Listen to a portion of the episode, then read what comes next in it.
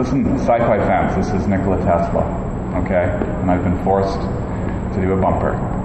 And this is what it sounds like. You're listening to the Sci-Fi Diner podcast, all right?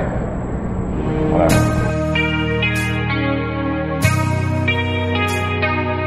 You are listening to the Sci Fi Diner podcast. And now, bringing you the latest in science fiction movies and television shows. Here are your hosts. Live long and. This is the captain. We have a little problem with our entry sequence, so we may experience some slight turbulence and then explode. I got a bad feeling about this. Walter, put the cow away, would you? What is this place? It's a freak show.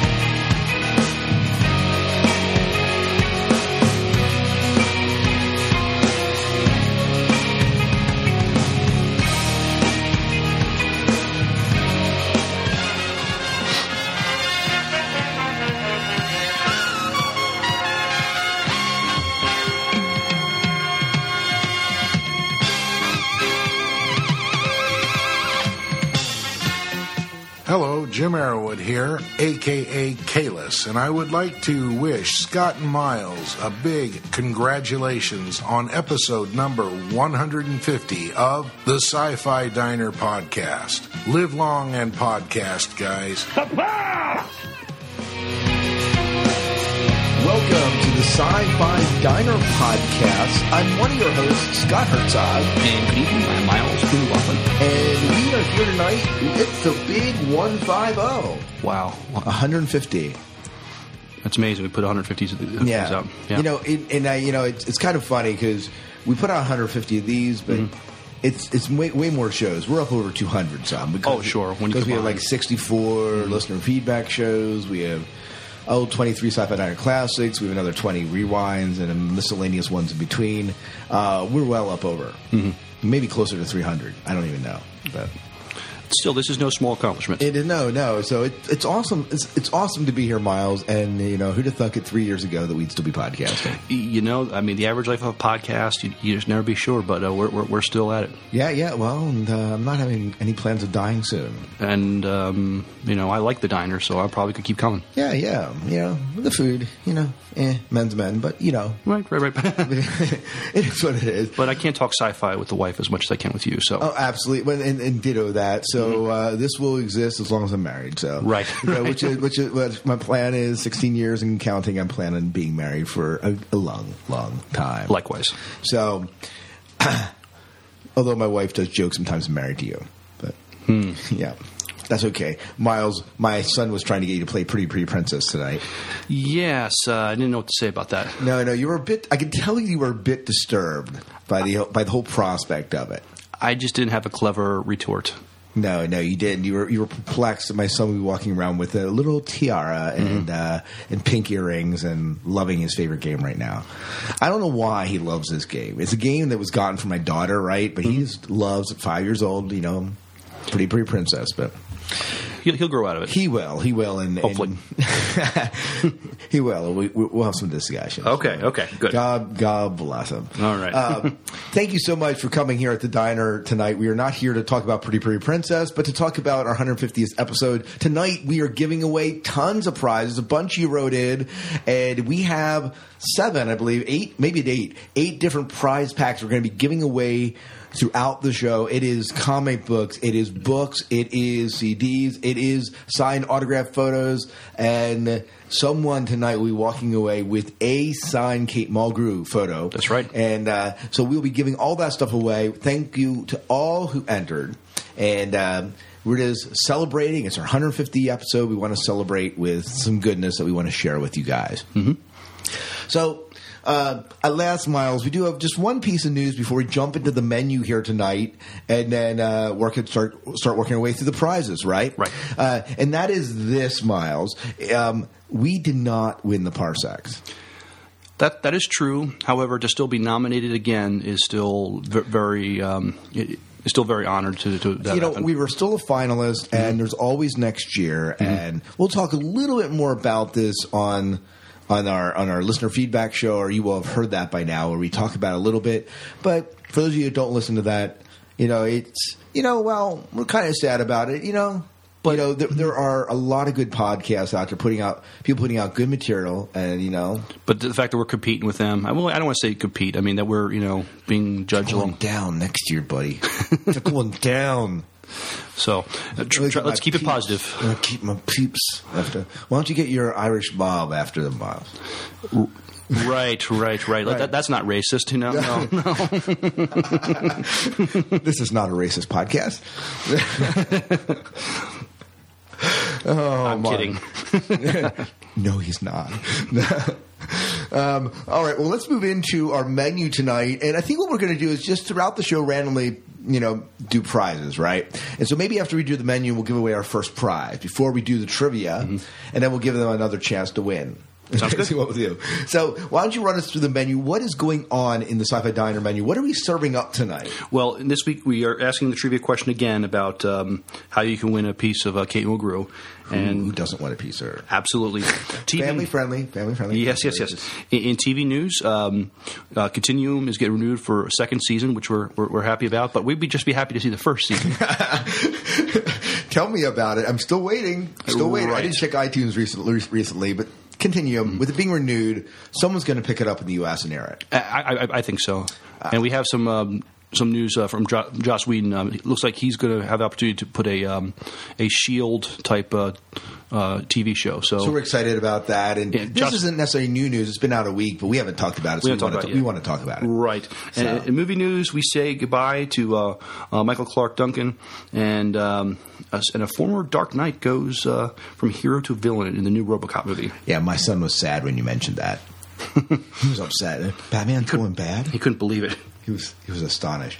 And uh, in book news, we're going to talk about this uh, No Small Bills uh, little little project we got Yeah, going. it's not really a audiobook, right? And, and, and, and of course, I put out a little special edition episode that kind of talked about it. If you didn't listen to it, go back. It's like two episodes ago, three episodes ago, where he talked about No Small Bills.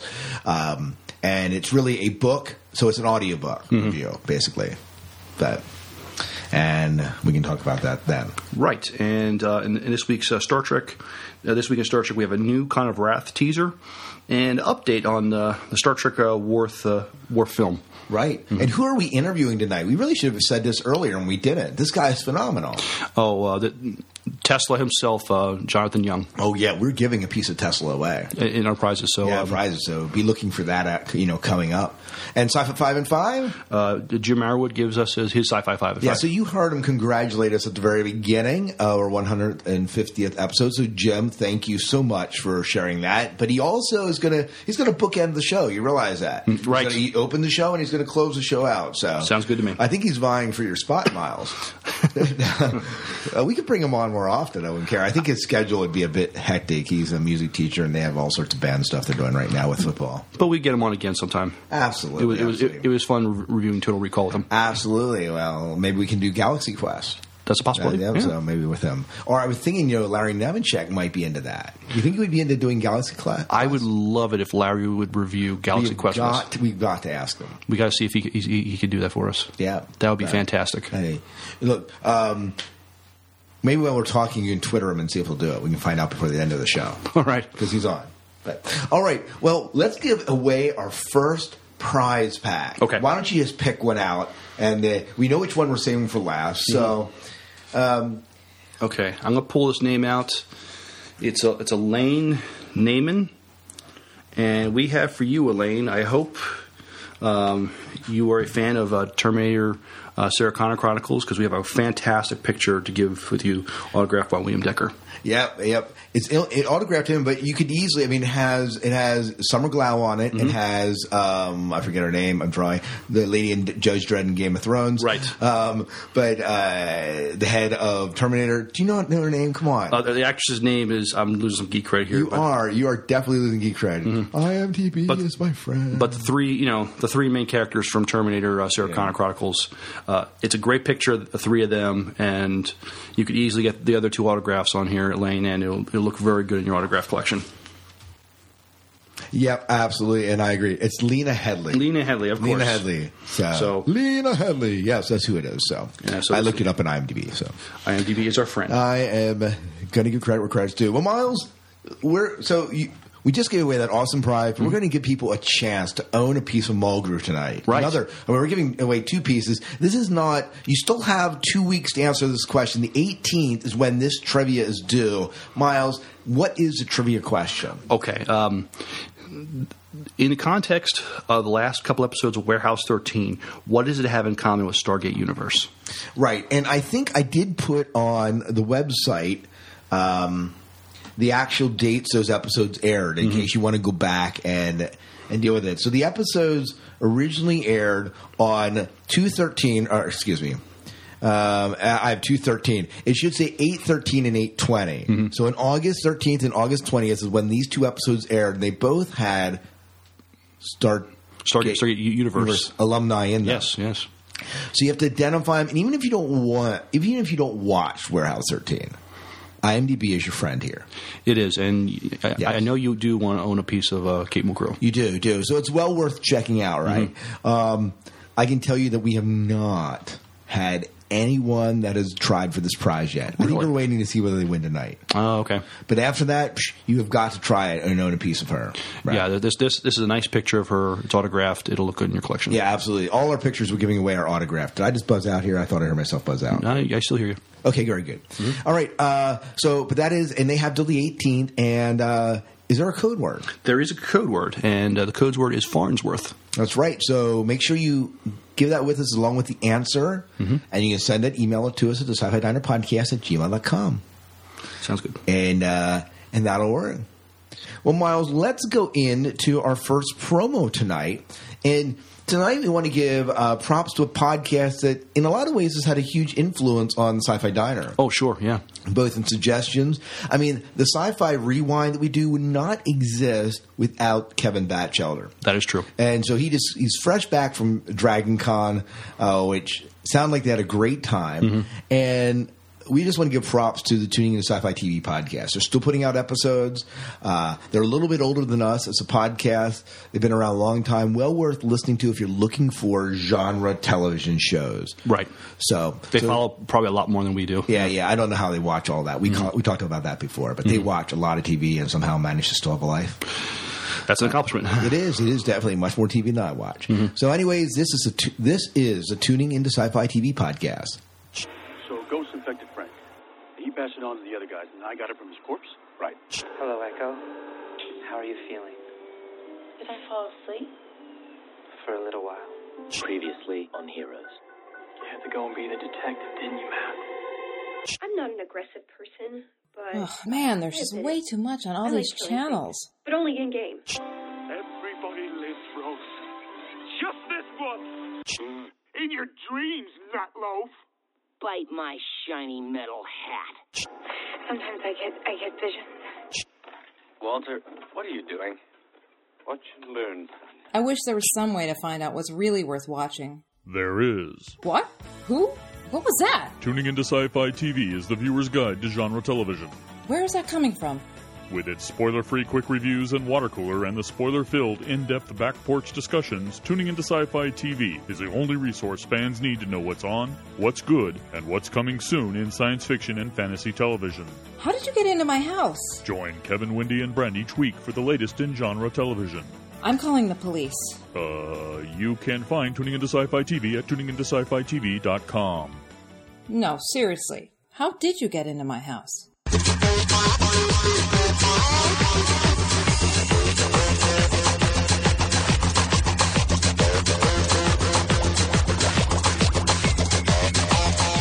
All right, we are back. It is our, it is our 150th episode that you are listening to and tuning into, and we're about to head off into some TV news.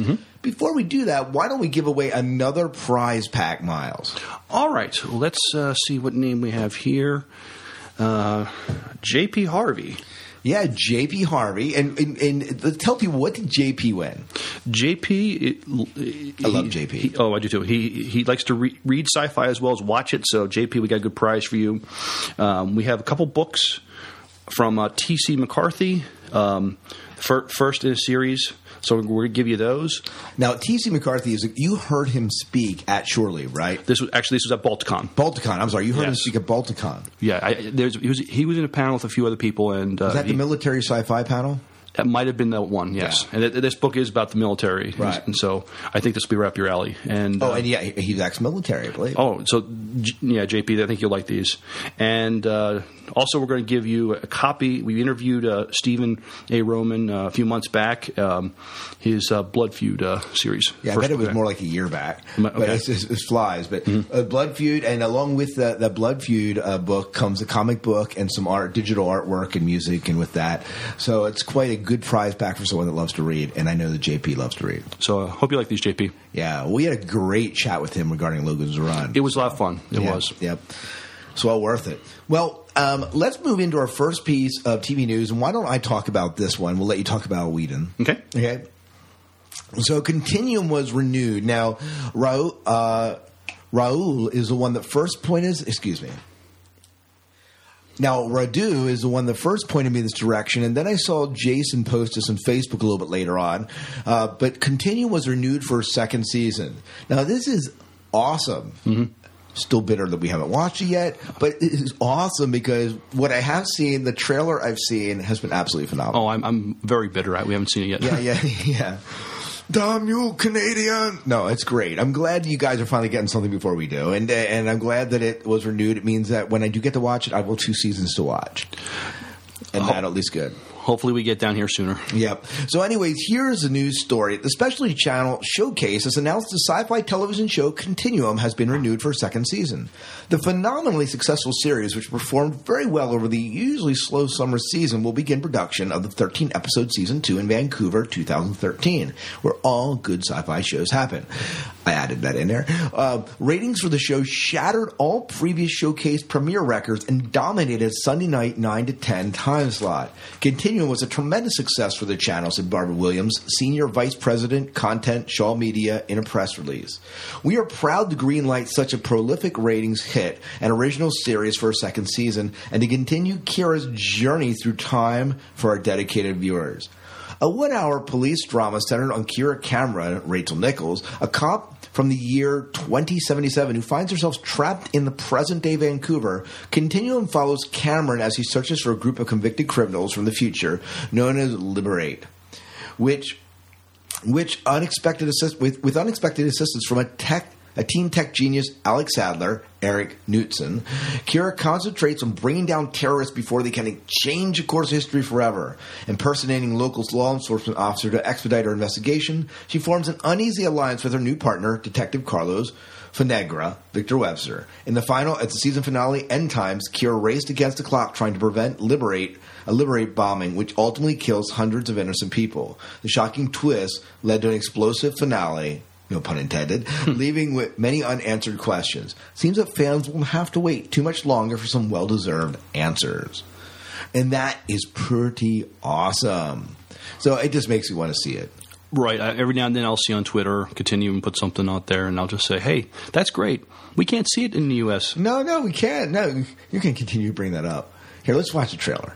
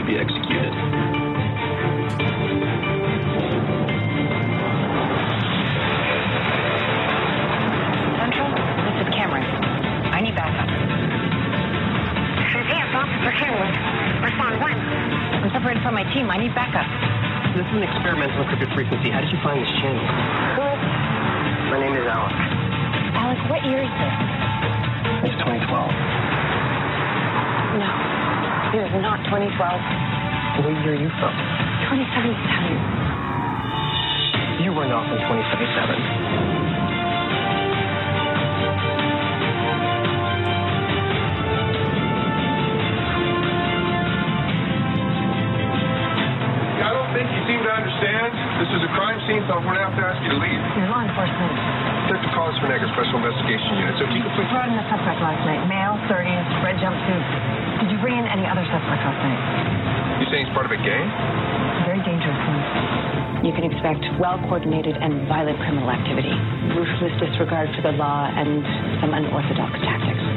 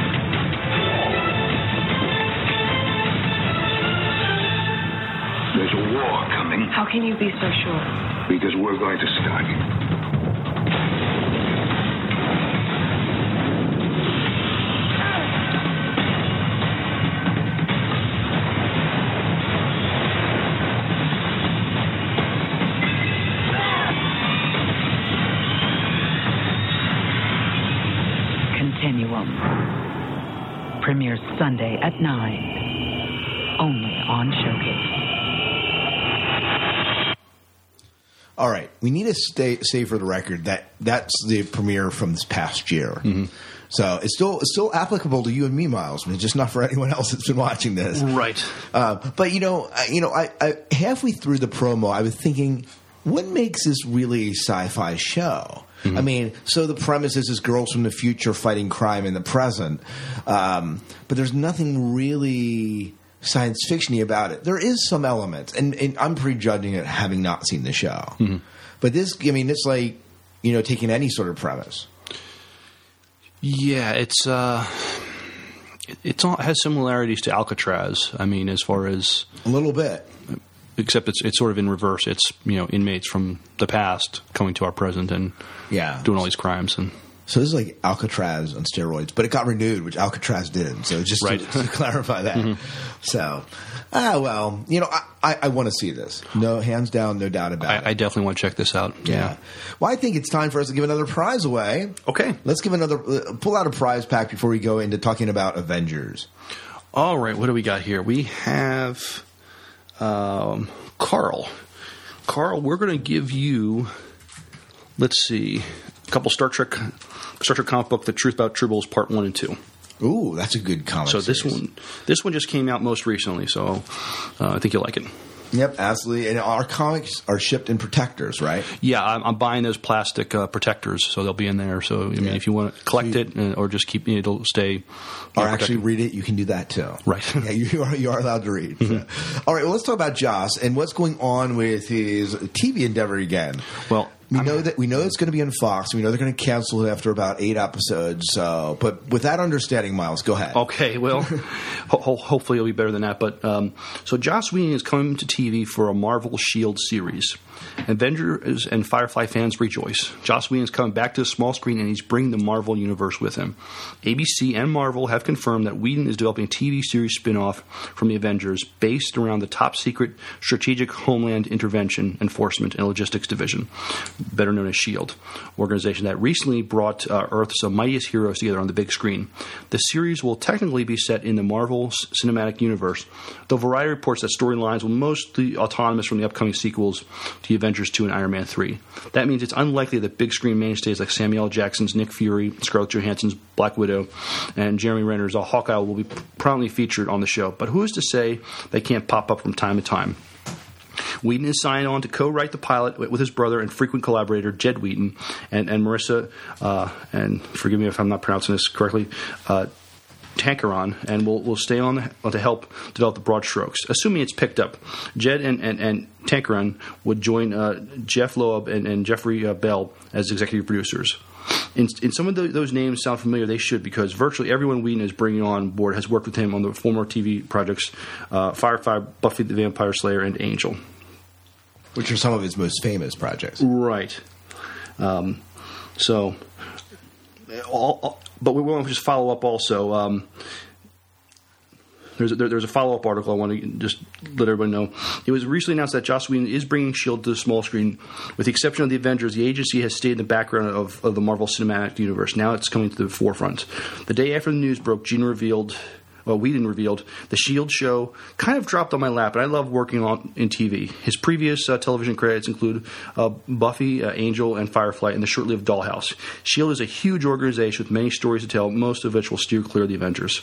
I get to really build a show with people I really trust and love.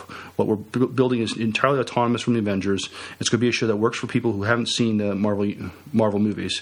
It'll please Marvel fans, I think. So, so there's there's two thoughts. First of all, this is a nitpick.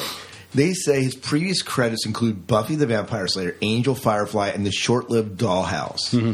Dollhouse was longer than Firefly. I know. Yeah, so why why call Dollhouse short-lived? Unless I think Firefly is probably re- resonates with people more than I, I think Dollhouse so. I, I think so. Now, and the other thing I, I thought is part of what makes the Avengers so phenomenal is the casting of Iron Man and Captain America, the Hulk. What other Avengers are we going to be bringing in here, or what other Shield operatives? I mean, is that uh, isn't isn't Spider Woman a part of Shield? Isn't that also a part of that? or is she part of the um, X Men?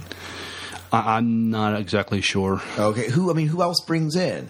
I, I, I don't know what other Listeners, superheroes. I'm going to be honest here. I am not a comic book guru, and we need someone who knows these things to let us know what other characters could they bring in, Mm-hmm. could Joss bring in to make this an interesting show. Yeah, maybe like superhero type characters. I suppose. You need Nick Fury. So does that mean it won't be Samuel Jackson? Well, they did say in the article he's not going to feature prominently in it, but he might make an appearance here and there. They said pop up, but come on, these big big named actors. I mean, how are they going to get them to sign on? Not, not unless they, not, not not- unless they own jo- not unless they owe Joss favors. Yeah. Um, well, I'm, I mean, not that Samuel L. Jackson needed any help with his movie career, but I'm sure it. You know, it. It didn't hurt. Um, it, yes, it, it didn't hurt at all. Um, um, so, the kind of the money that uh, those movies have made. Yeah. All right. All right. Well, let's move on to our next story, and then we'll give our next prize back after this. Okay. All right. So, next story up, and this is movie news. We have lost an actor that is probably when you when you, when he stepped onto the screen, he commanded the screen, in my opinion. Oh, most definitely. Michael Clarke Duncan, dead at 54, just died a few days ago as of this, as of this recording. Mm-hmm. He was basically here's part of the article. The Oscar-nominated actor known for his massive frame, six six four, um, and roles in Green Mile, Daredevil, and many other films. I remember him from Armageddon. That's That what I remember him That's my from. first. Yeah. Uh, him and his boxers doing a little bit of dance there in that one scene. Yeah. And him crying, in, in, you know, in front of the psychologist. Oh yeah, when doing the therapy session. Yeah. So uh, he died this week at 54. So a young man in some ways. As he get older, he feels younger. Mm-hmm. Uh, Duncan passed away on Monday, September 3rd, two months after first being hospitalized for a heart attack in July. Known for his gentle and good natured, down to earth demeanor and six foot. Five, as this article says, at as much as 315 pounds, commanding on screen's presence. Duncan was born in Chicago and worked there for gas company as a security guard in clubs before heading to Hollywood. Uh, there, he pursued his acting career while continuing to work security for celebrities such as Will Smith, Jamie Foxx, and the late Notorious B.I.G. It was the latter shooting death in in '97 that led Duncan to quit that line of work for good. After landing several bit parts in films, usually a security guard or bouncer, Duncan got cast as Bear in Michael Bay's 1998 meteor disaster movie Arm- Armageddon. So there's a reason I remember him first because that's his big role. He stuck up. He struck up a friendship with uh, star Bruce Willis, who in turn recommended Duncan for the part that would be his breakthrough. John Coffrey and Frank Darabont's adaptation of Stephen King's Green Mile the following year.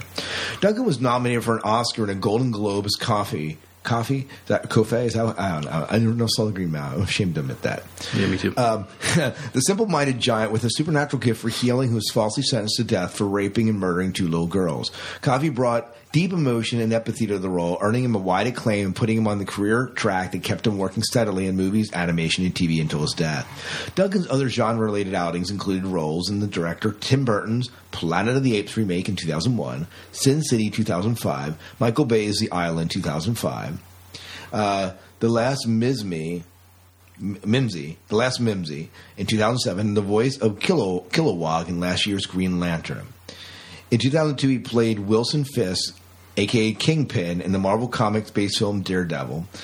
Uh, 2003, a character that had been portrayed as white in the comics and anticipated Marvel's similar color blindness when casting Idris Elba as Heimdall in 2010 Thor. The actor played many other roles in movies and TV shows while also lending his voice to a number of animated features and programs. Also acted as a spokesman for PETA. So he's done a crap load of stuff. Yeah, he had, he has had a very you know uh, very, very good career as far as uh, the kind of kind of projects he's done. He has he's another man I would not want to meet in a dark alley. Not unless uh, we were hanging out together and um, you know he, he was in front of me. You know, Right, right, right.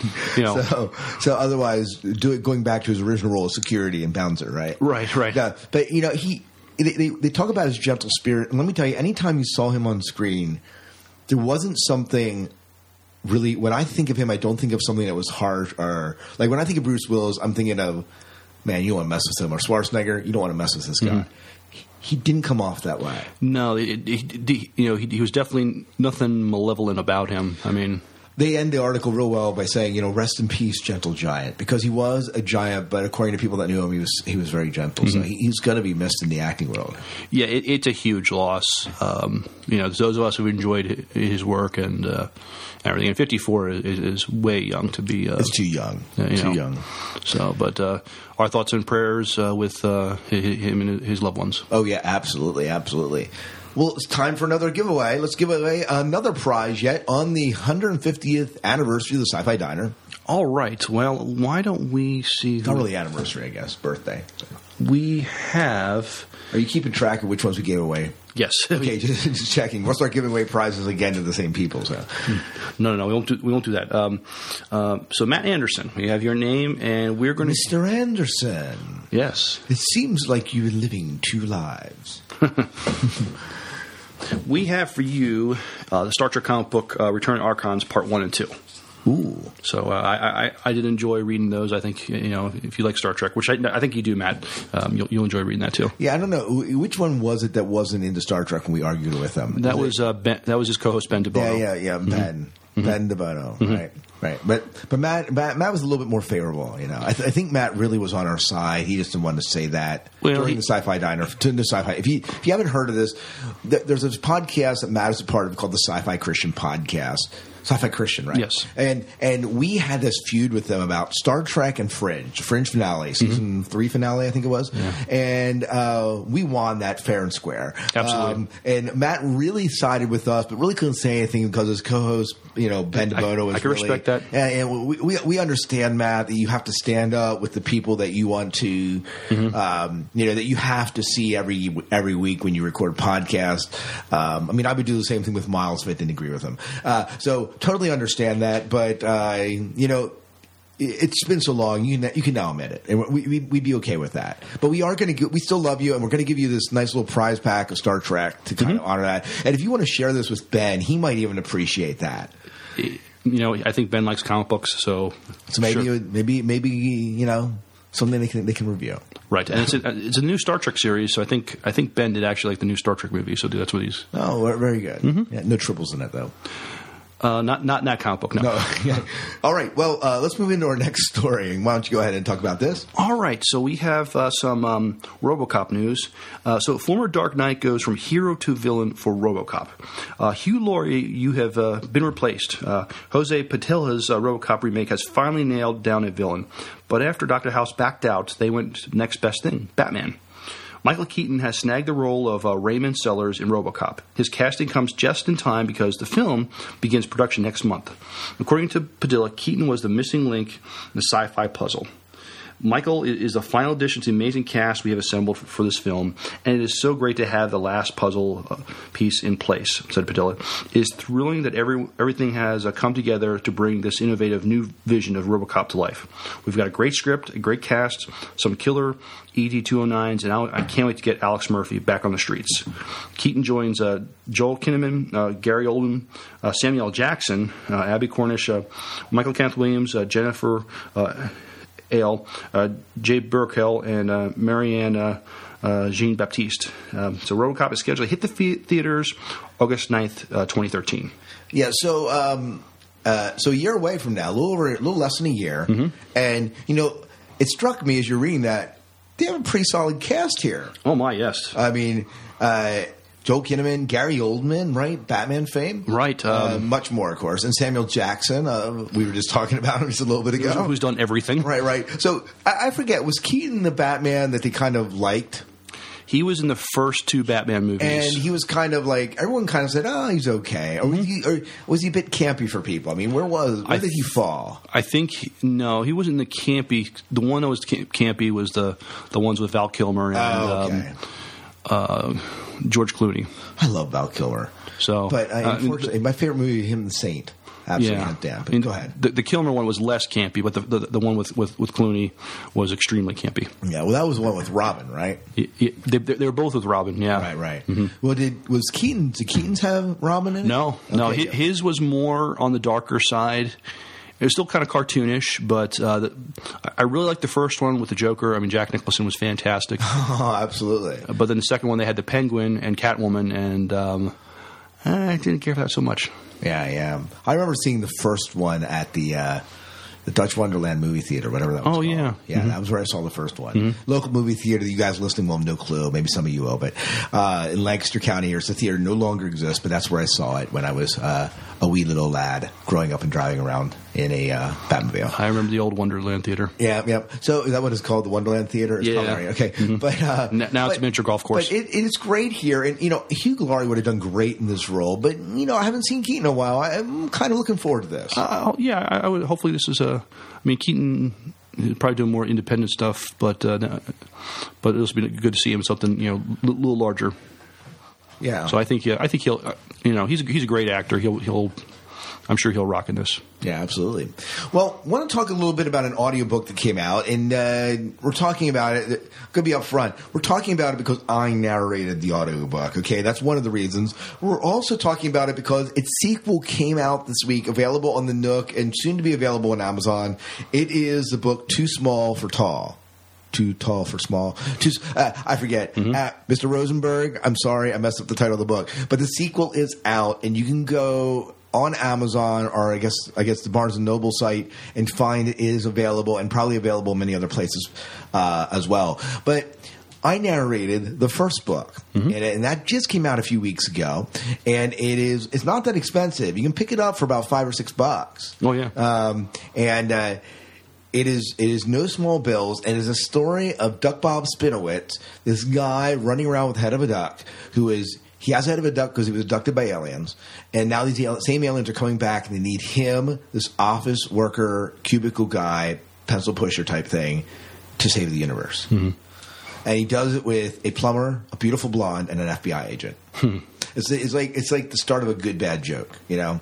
That you have, yeah. And if you, uh, I, I remember um, the, the styles almost the, the, the author of um, the uh, Hitchhikers. Hitchhikers, yeah. Yeah, so it's very Douglas Adams, in my opinion. It's very Douglas Adams, um, and one of the ways that I had read the book prior to even landing the gig to actually read for it, um, and when I was reading for it, I had to stop and re-record so many times because I would just laugh because there was stuff that was just absolutely funny. Oh, it's very clever, yeah. and so it's some clever wit, some uh, uh, the there's stuff that's so human. There's I, I saw myself so much like Duck Bob in some of those situations without the head of a duck. Uh, uh, Miles can attest that I do not have the head of a duck. He does really, folks. oh, thanks. um, but the it is it is well worth spending you know six bucks. Not only that, but it supports Aaron supports you know the, my, you know me doing the recording. But it's a good story with a very lovable, likable character. And what makes the story so good is some stories build up to this great climactic point, and the story has that. But the journey is just as hilarious as the ending. And I'm just excited we got a sequel. I can't wait till it comes out. Yeah, it's fantastic that there's a sequel. So I'm definitely I'm gonna get my hands on it. So Mhm. it's coming out too small for tall. Mm-hmm. I'm sticking with that title. You know how it works. So I'm gonna I'm just gonna totally make up a new title for your book, Aaron. So it, this is like um, too small for tall, and if it's not the right one, too tall for small. Um, either one. go out and find it. Look, at, look at one of those titles. It's there. so, um, so. Well, before we head into this week in Star Trek, let's give away another prize. We have another prize pack we need to give away. Sure. And let's see. We have here. We have uh, Max, and we're going to give you Max on Blu-ray the um, Lord of the Rings movies. Yeah. So all three Lord of the Ring movies uh, on Blu-ray, the way they were released in the theater, right? And uh, and so we just hope Max has a Blu-ray player. If not, this is a good time to get one. Yeah. Or if not, these would make great things to regift. Right. right, right. To uh, I don't know, maybe uh, Matt or Ben, since you're kind of working with the Sci-Fi Christian. so you watch, you can watch watch on their uh, Blu-ray player. Yeah, you can go over and like, hey Matt, you know, since I'm uh, you know working for you, you have a Blu-ray player. I'm just going to bum on your couch and watch these movies. Hope you don't mind. Yeah. I think it would be great.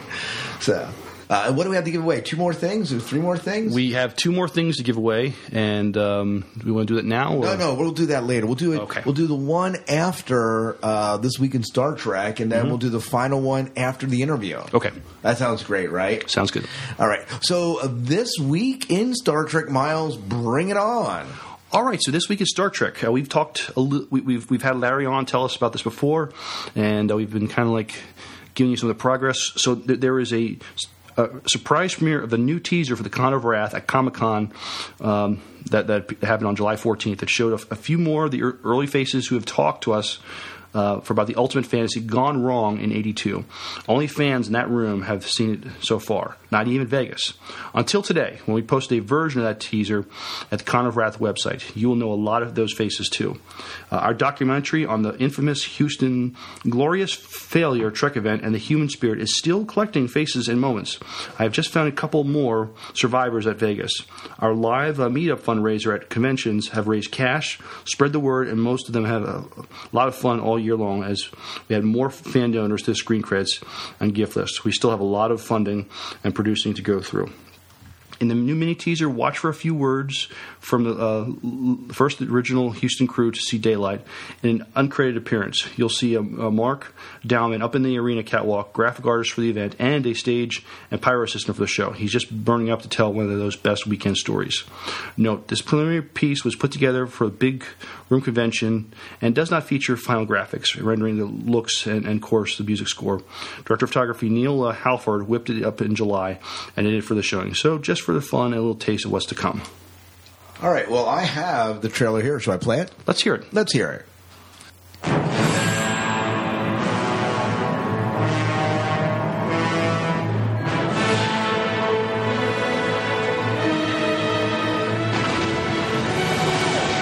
And I, we, we cruised through Houston, and I saw all of these billboards. I mean, these giant billboards at the Star Trek convention, and I thought, my goodness, you know, this is such a, an extraordinary promotion. You know, it's going to be wonderful. It's going to be the best ever. Laser Light Show, the whole cast. It was supposed to be like a lifetime ultimate fantasy opportunity. And they were like, you gotta see this. It's like a, a flaming comet and things. A big deal. Three, count them, three shows. Buy your ticket to one of them. Everybody comes in, they flock in in dribbles, like in droves, and 200 people maybe, 200 people on 16,000 seats. where it really did not turn out, you know, uh, whether it dramatically didn't turn out the way it was supposed to, and it really looked like the backlash was going to land on the celebrities. DeForest Kelley his face ashen white. Bones. Bones is coming up to me and saying, You've got to save us. Ultimate Fantasy 1982 will go down in history as probably the most infamous, the most infamous con convention debacle in Trek fandom history, in media history. So much so that who who can blame them? It was instantly dubbed the Con of Wrath.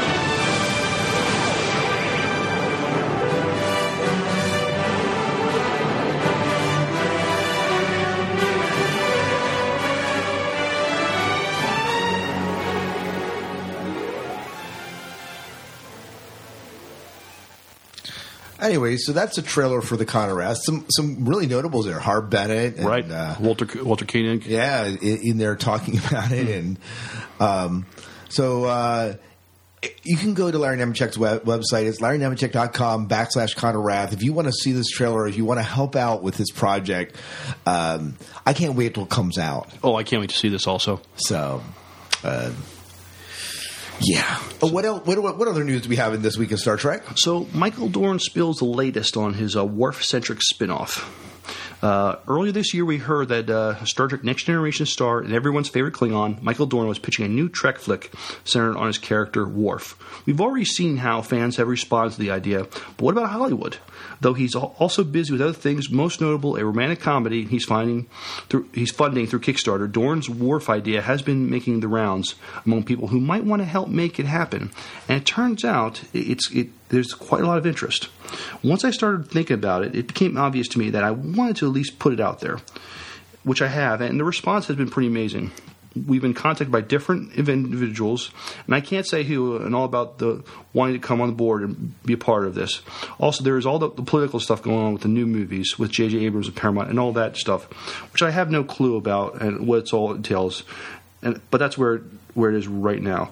According to Dorn, the film will be a darker tale take on, on Trek and feature a post Next Generation Worf captain of a Federation ship out there in the front lines, basically chasing terrorists. It's too early for even Dorn to, to really know if, if the idea will happen or, or become reality. But how confident is he? In, interesting enough, it has gotten traction, and I'm very surprised. I was on a m- movie not too long ago when one of the producers was basically lobbying to be a part of it. He was like, "Michael, I'd love to write it if you haven't." So at this point, my agents and my manager are looking at all the avenues, trying to figure out which is the best one. My agent and manager have been in the business for a while, so they're very savvy about where to start and how to get it going.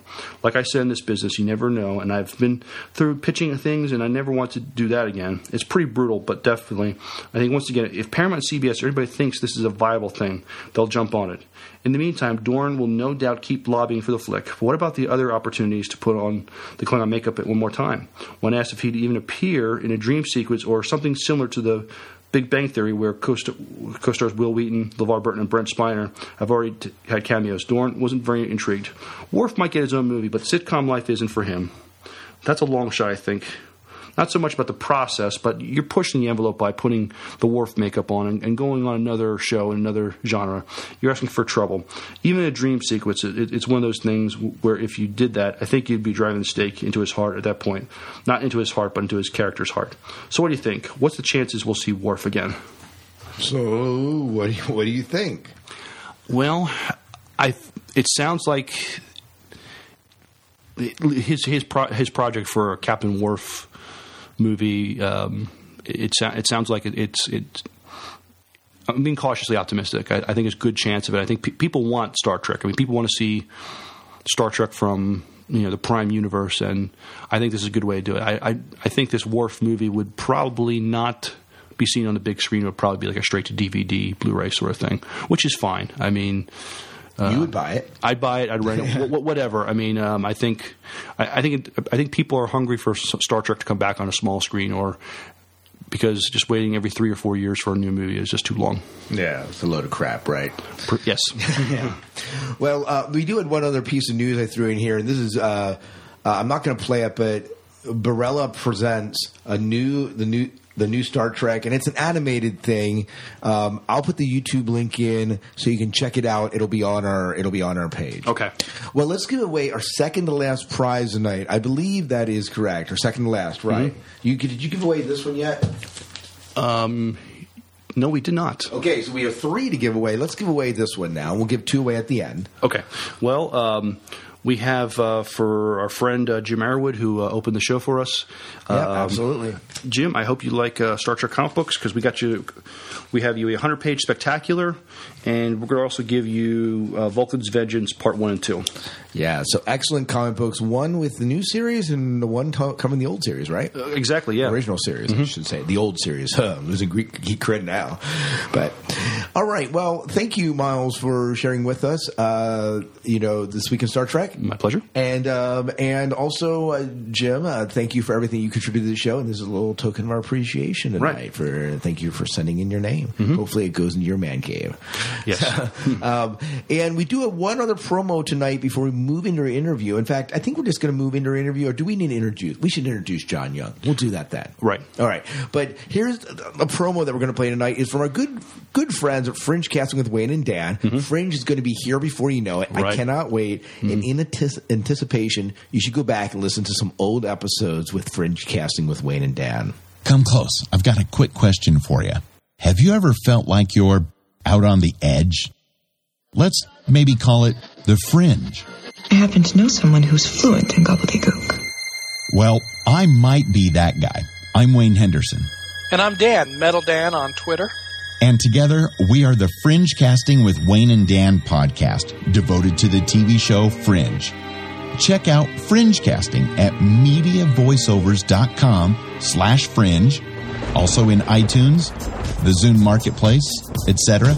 Then call us with your fringe thoughts and theories on our listener line at area code 206-984-1446. Thank you for your attention and have a nice day.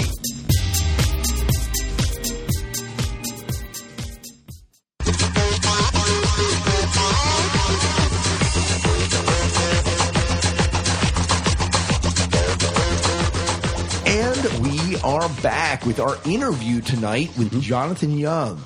Now, this is a guy that until this series kind of appeared out of nowhere. I had not. He's he did other stuff, right? But mostly stage work. And here he is, stepping on stage, uh, stepping on, on TV in the role of of, of Nikola Tesla. Yep, in the show Sanctuary. So, uh, wow, he was uh, he was fun to talk to.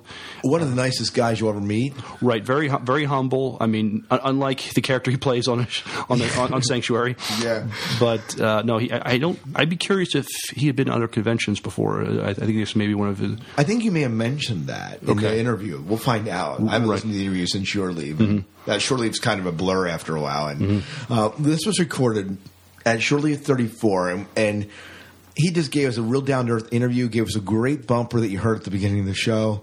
And if you have never watched Sanctuary. Even though it has not been renewed for fifth season, it's not that old. It holds up well. Oh, yeah. You get to see some good Star Stargate alumni in this. It's a phenomenal show, and one of the things that makes it so phenomenal is this little riot of an actor, Jonathon Young. The DVDs are available on Netflix. At least um, the the first three seasons are. I'm not sure if, if I'm sure four- season four has to be out soon. but it will be soon. So yeah, I would definitely check this series out. It, it was a phenomenal TV series. Yeah, absolutely. We're very sad it's not coming back. Yep. So, uh, so here, here you go. Enjoy our interview with John Young.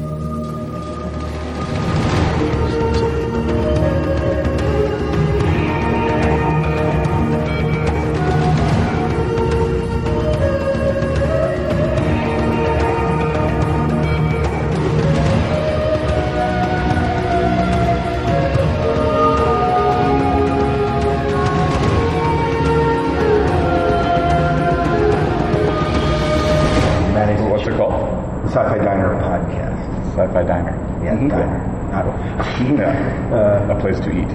Yes, Yeah. it is. Yes. Sci-fi. Yeah, eat sci-fi. There you Sure. go. but or in your case, drink wine. Yeah. uh, well, we had a chance to chat with uh, Christopher Heyerdahl a few years ago. Yeah. Yeah. He's a cool guy. Yeah. Yeah. Yeah. He comes from royalty. Oh, he knows. Yeah. Yeah, we, we chatted with him, what, an hour almost?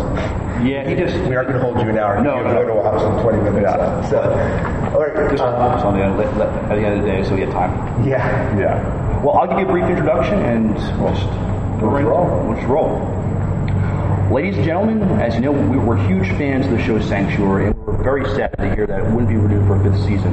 However, we got four great seasons of really good storytelling, especially when our guest, who we we're going to be talking to, was going to be in that show. The shows were always a little more interesting. But uh, whenever Nicholas Tesla made an appearance, um, and it was also going to be better. Ladies and gentlemen, we're Shore Leave 34, and we're hanging out with the man who brought Nikola Tesla to life, Mr. Jonathon Young. Mr. Young, welcome and thank you for taking time to talk with us on the Sci-Fi Diner podcast. No problem. Nice to be here. Um, want to talk about Sanctuary and your future projects, but after watching you, you in the role of Tesla, I knew you had to be a stage actor. You watch actors on TV or movies, and you can usually tell that they have a theater background. Please tell us how a little how you got into acting in theater. Um, it was because of my dad, actually. Mm-hmm. He d- he does to this day amateur theater, mm-hmm. and he brought my, my sister and I and my brother when we were kids to rehearsals. Mm-hmm. So I remember, like from the time of grade one or two, I was already oh, like coming back to school and thought I was pretty cool because I knew who Nathan Detroit was from Guys and Dolls, and knew some of the songs and stuff like that. So right from the beginning, and my sister turned out to be an actor as well. Yeah. Is she is she mostly stage? Yeah, does some radio as well and, and a little bit of television, but mostly stage. She works in Toronto and at the Shaw Festival, which is close to the border. yeah, Niagara on the Lake. Right, right. Did, did you do musicals also? I don't really know. I don't have a musical background or, um, you know, I've, I've sang in shows, but I've never done a proper musical. You were in the musical Sanctuary episode. I know. I wasn't. I thought if, if anyone, they should have got the theater guy to, I know. to do the on. musical. Actually, that episode freaked out my daughter. Really? It did. It's- when, it is- when she leaps from the edge of the castle, and he's like, uh, Yeah, and it's just kind of so strange, right? Like, in, I, I imagine people watching that show in like 20 years, you know, from now, and just kind of wondering, wow, what, what were they on when they wrote that? So, how did you get the role of Nikola Tesla? Uh, well, I auditioned, but I think that it had something to do with Christopher Heyerdahl. He and I both went to the, the same theater school together, and we, you know, kind of knew each other from the same crowd in Vancouver. And I know he had seen uh, the show which I co-created called Brilliant, which is a stage play which is about the life of Nikola Tesla. Mm-hmm. And then we sent out a touring production of that show, and we auditioned Chris for the part of Tesla. Mm-hmm. That was actually kind of how we got to know each other. So I'm pretty sure when he found out that they were writing Tesla into the series, he said, "I know someone who, who plays Tesla," and he told me about it too. And I thought he was talking about another stage play, and I thought, no. I think I've done that. But the cool thing was is that Tesla on Sanctuary is completely different from you know like from the guy that I played on stage. And when I first started out, we I remember me and Damian and Martin talking about how much of what I know as the real Tesla should be brought in, and it gradually just became its own thing. It doesn't it doesn't even feel to me like it's the same character really. Well, I guess when he gets to live another 50 or more years, Yeah. you know, the man has the opportunity to change. And Yeah, take, it took on a life of its own. Yeah. Right. I- I've heard from one of those other Sanctuary cast members on a commentary, and he said there was some disgust that Amanda doesn't suck at Amanda Tapping doesn't suck at anything. Is that true? It sure seems like that. I mean, everyone sucks at something. Right. But she keeps it real well. yeah. yeah, I know. She's a she's a Wonder Woman. Yeah. Yeah. Seems like wherever she touches, uh, I know, and just how much energy, and and I, and I always say too that it's you know the star sets the tone right. on a set, right? And when and it definitely was one of the most fun, calm, relaxed, uh, positive sets I've ever worked on. It's because at the center of it, Amanda sets this sort of precedent. This is how we're going to behave, right? We're going to have fun, work hard. Your character in Sanctuary had to be fun to play. It was developed in such a way that you first introduce him, he's kind of this person in. Yeah. But then there's redemption. He's mm-hmm. not. He's not. And I think what makes characters interesting has to make it interesting for you is that he's not just evil. Yeah, he. I was surprised at how, and at first, I when he started to become more and more kind of part of the team, I had problems with how how do I maintain like this real badass thing, but also kind of their chum, right? Like what, what, what, what's going on? But I think that you know, obviously, it is because of the bond between him and Magnus and the past, right? Right. That that's that always gets in the way of his. Um, his nefarious, egocentric plans, right? He just can't help that. Not in a bottle of wine. Yeah, exactly. But I know it, there's nothing. It's really fun to play um, bad guys. And the great thing was that the writers managed to um, ride that line of, of Tesla still being the evil guy that was introduced as, you know, ready to kill Magnus, and and and but push him closer to the sort of inner sanctum of the sanctuary, and still maintain his um, his uh, evil ways, right? Yeah, of these lushes, right? Yeah. I always thought as a viewer, even though when he was helping the team, there was always he had some kind of other his own agenda. Yeah, and I had to keep thinking that too. Like, okay, what Tesla's all friendly now, but I had to keep thinking, oh no, in the back of my mind, I'm already two steps ahead, and, and wondering how I can spin this to my own advantage. Right. I mean, and, and I think people who are that brilliant, and you know, obviously Tesla has social skill problems, right? And part of it is, is his intelligence is, gets in the way of his of things like empathy mm-hmm. You know, and and what friendships are, are built on because I think ideas come first, right? Yeah. Now, the historic Tesla was a genius, an inventor, and an innovator. The Tesla we saw in Sanctuary yielded the power of snarkiness and sarcasm like no other. Did Tesla invent those too? That's right, but he never patented them. Yeah. Just like all his other great inventions. And he can't make any money off them. Everyone's using snarkiness now, and Right. Tesla doesn't even see a penny. He doesn't get credit for it. No, until now. Finally, the truth is out. You and I talked yesterday, and just sort of set the table as listeners. Do you drink wine as well? And do you have a favorite wine? I was thinking that last night after you after you mentioned that. Um, I like a nice Malbec. And listeners, a if you want to bribe them, you send it. That's right. I'm certainly not a connoisseur like Tesla is. I've never, I've never really delved into the uh, like heavy research. And if you put like a, you know a Merlot, a Malbec, and a Pinot Noir in front of me and a Zinfandel, I probably couldn't tell you which was which. I can recognize a Shiraz. I could do that. Right, right. Now, by all rights, Sanctuary should have been renewed. At least from what I've read, the, the investors were nervous about backing for the season. What would you have liked to have seen where the, the Tesla character go? Um, I think it would have been kind of cool if, uh, you know how John Druitt would really go off the rails, right? And kind of back to, you know, Jack the Ripper style. I think it kind of would have been kind of cool to see Tesla do that too. You know, kind of loop back to where he started, where he, where, you know, the vampire side of him was taking over the, the human side. And uh, bring bring back some of that darkness where, where he began. I think that would have been interesting, right? Now, I mean, especially because Magnus was always trusting him and bringing him closer, even though you know the other members of the team were never really trusting Tesla. So it would have been kind of interesting to have that um, that trust tested to its limits. At least it kind of resolved itself. They did have a resolution, which was something. Yeah. So. Yeah, it was pretty cool that that they managed to get a spectacular ending and the possibility of a new beginning, Right. all in one Yeah. episode or one two-part episode. Something like that. Well, what other future projects do you have upcoming? Um, on the horizon now, I'm, I've got three shows that I'm doing, live shows, live theater. I spend the majority of my career I've been I've done stage. Um, I'm doing a play called Tear the Curtain, which I co-wrote and star in.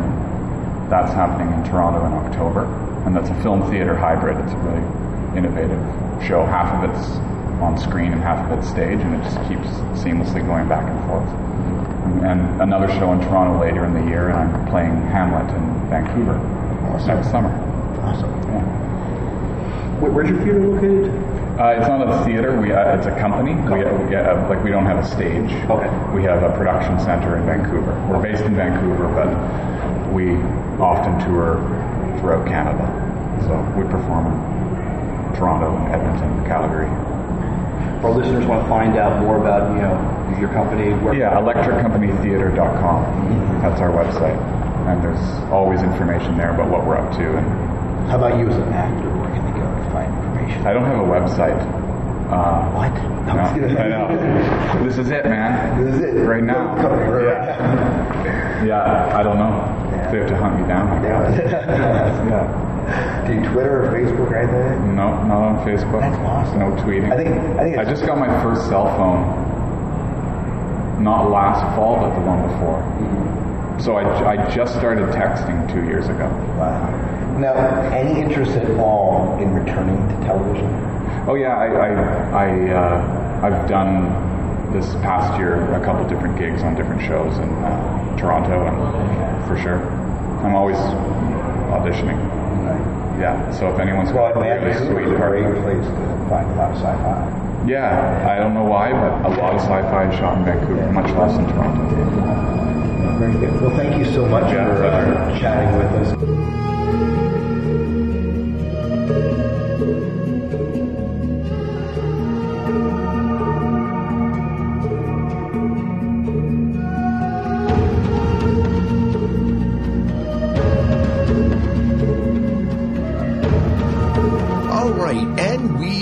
Back. And before before we go into our sci-fi five and 5 we're going to give away our second to last gift prize for 150 episode episode. I can't speak here. Episode, the episode, yeah, episode that we have, and that prize we just got done interviewing uh, Mr. Nikola Tesla himself, and.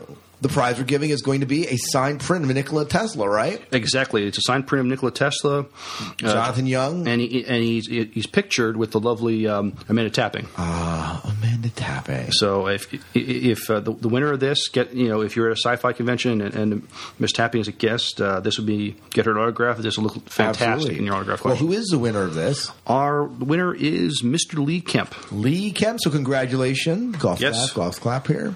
So we'll get that out to you as soon as we can. Absolutely. Well, let's move into our sci-fi five and five. And th- tonight we said it's bookended by Mr. Kahless. Jim Arrowwood sent in audio for his top five movies. I believe he thinks that we should rewind. I think that is. I think that's what this one is.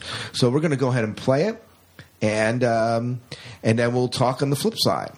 As a sixth grader, I had made up my mind that I wanted to be a doctor, but not just any doctor. I wanted to be a doctor like McCoy of the original series Star Trek.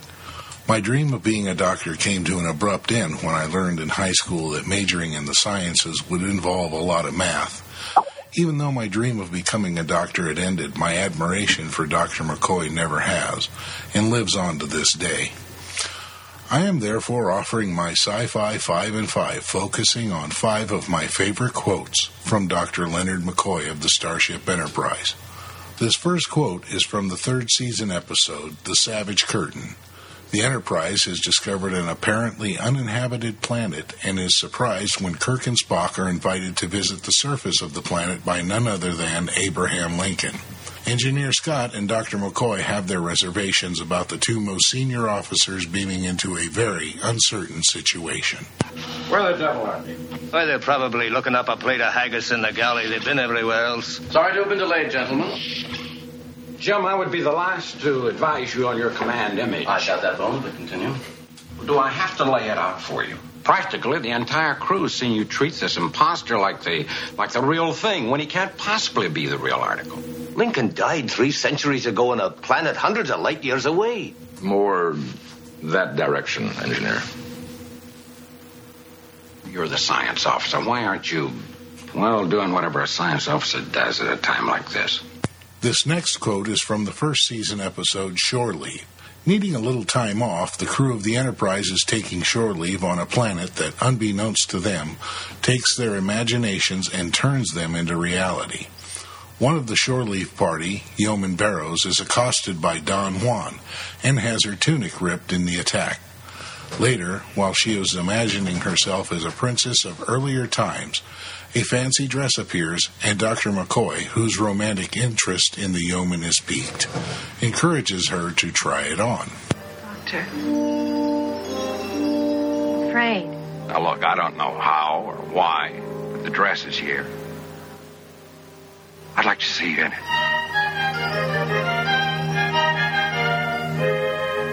Why don't you put it on?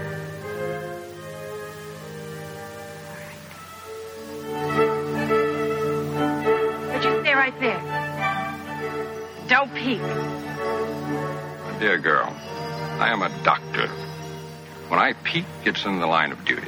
The second season episode, The Immunity Syndrome, contains a quote that I consider classic McCoy.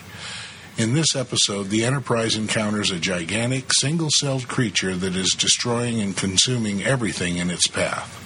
Spock has volunteered to take a shuttlecraft into the body of the organism to take readings and determine a method of stopping further destruction. As the Enterprise is attempting to escape the inside of the organism, they find the shuttlecraft intact and Spock alive. Scotty is ordered to put a tractor beam on the shuttle. Captain, I recommend you abandon the attempt. Do not risk the ship further on my behalf. Shut up, Spock. We're rescuing you. Why, thank you, Captain McCoy. In Bread and Circuses, an episode from the second season, the Enterprise discovers wreckage from a lost merchant ship, the SS Beagle. Further, they discover that this planet is a 20th century version of ancient Roman society, complete with gladiatorial battles being offered as television entertainment. After beaming down to investigate what happened to the crew of the Beagle, Kirk, Spock, and McCoy are discovered for what they really are. Kirk is later forced to watch a gladiatorial match that pits Spock and McCoy against two sword wielding and experienced gladiators. After Spock defeats his opponent, he takes out McCoy's opponent. Spock and McCoy are then taken to a prison cell to await their fate. Spock, uh, I know we've uh, had our disagreements. Uh, maybe they're jokes. I don't know. As Jim says, we're not often sure ourselves sometimes. But uh, what I'm trying to say is. Doctor, I'm seeking a means of escape. Will you please be brief? Well, what I'm trying to say is you saved my life in the arena. Yes, that's quite true. I'm trying to thank you, you pointed eared hobgoblin. This next quote is my all time favorite. From the first season episode, This Side of Paradise, the Enterprise has been ordered to remove some colonists that were previously thought to be dead due to the effects of radiation poisoning. Thanks to the effects of some plant spores, the effects of the radiation are negated, and the persons who encounter the spores are not only immune to the radiation, but they are also transformed into very peaceful, while rather stubborn individuals. Late in the episode, after learning the effects of the spores are negated by strong and violent emotion, Spock transmits an ultrasonic signal over the crew's communicators that cause the colonists and the Enterprise crew to become combative. In this scene, the head of the colony encounters McCoy as he sits below a tree sipping a mint julep. Well, Doctor, I've been thinking about what sort of work I could assign you to. What do you mean? What sort of work? I'm a doctor. Not anymore, of course. We don't need you, not as a doctor.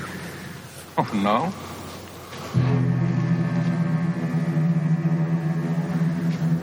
Would You'd like to see just how fast I can put you in a hospital? I am the leader of this colony. I'll assign you to whatever work I think is suitable. Just a minute. Better make me a mechanic. Then I can treat little tin gods like you. There are many other quotes that would be worthy of note, but we are allowed only five here. Well, there it is. Qapla'. Well, I can tell, Miles, that was a trip down memory lane for you. Oh yeah, that was fantastic. I love that. that was great. Great, integra- great integration of the quotes in there, and some really good quotes from uh, the original series. Yeah, I, I, I, now actually, you know, as I was listening to each quote, I was like bummed because I wanted to like hear it keep going because it was just it was so good. so oh, it was great. Thank you, Kayla, so much for sending that in. We hope you enjoy that. And uh, before we go here and wrap up the show, our 150th episode, we have one more prize to go away, and it's related to Star Trek. Right. Not the captain from the original series, but the captain from Voyager herself. We're giving away a piece of her tonight. So we are going to give this prize to Deanna. Yep. And Deanna, you're going to get a nice autographed picture of Kate Mulgrew. Right. And if Voyager. you did not win this and wanted it, you still have a chance. Answer the Warehouse 13 question at the beginning, even if you haven't watched it. Even if you haven't watched it, we'll have to make sure to pick that up so we know who it goes to. Right. um, but uh, we dropped a slip here. But, you know, you still have a chance to win Kate Mulgrew. Yes. So, very good. Well, I believe that's about it, Miles. 150. We're going to be at 151 uh, two weeks from now, and right. we're going to just keep moving. That's right. So, we hope you enjoyed the show. Hope you enjoyed our interview with Jonathon Young. And it, as always, if you want to contact us here at the Sci Fi Diner, give your thoughts on any of the pieces of news that we mentioned tonight, you can do so a couple of ways. Emailing us to sci fi diner podcast at gmail.com calling us at 1 508 4343. You can also Twitter us, or at the Sci Fi Diner, or just join us at the Sci Fi Diner Facebook page. Yeah, that's probably the easiest. Facebook.com backslash sci fi diner and share your thoughts there. We would love to hear from you. Always love to hear from our listeners. Right. And uh, please, please, please try for peace at Kate Mulgrew. So, I believe that's about it, Miles. Why don't you take it away? We got to close down the diner and get out of here. Till next time, good night and good luck. We will see ya.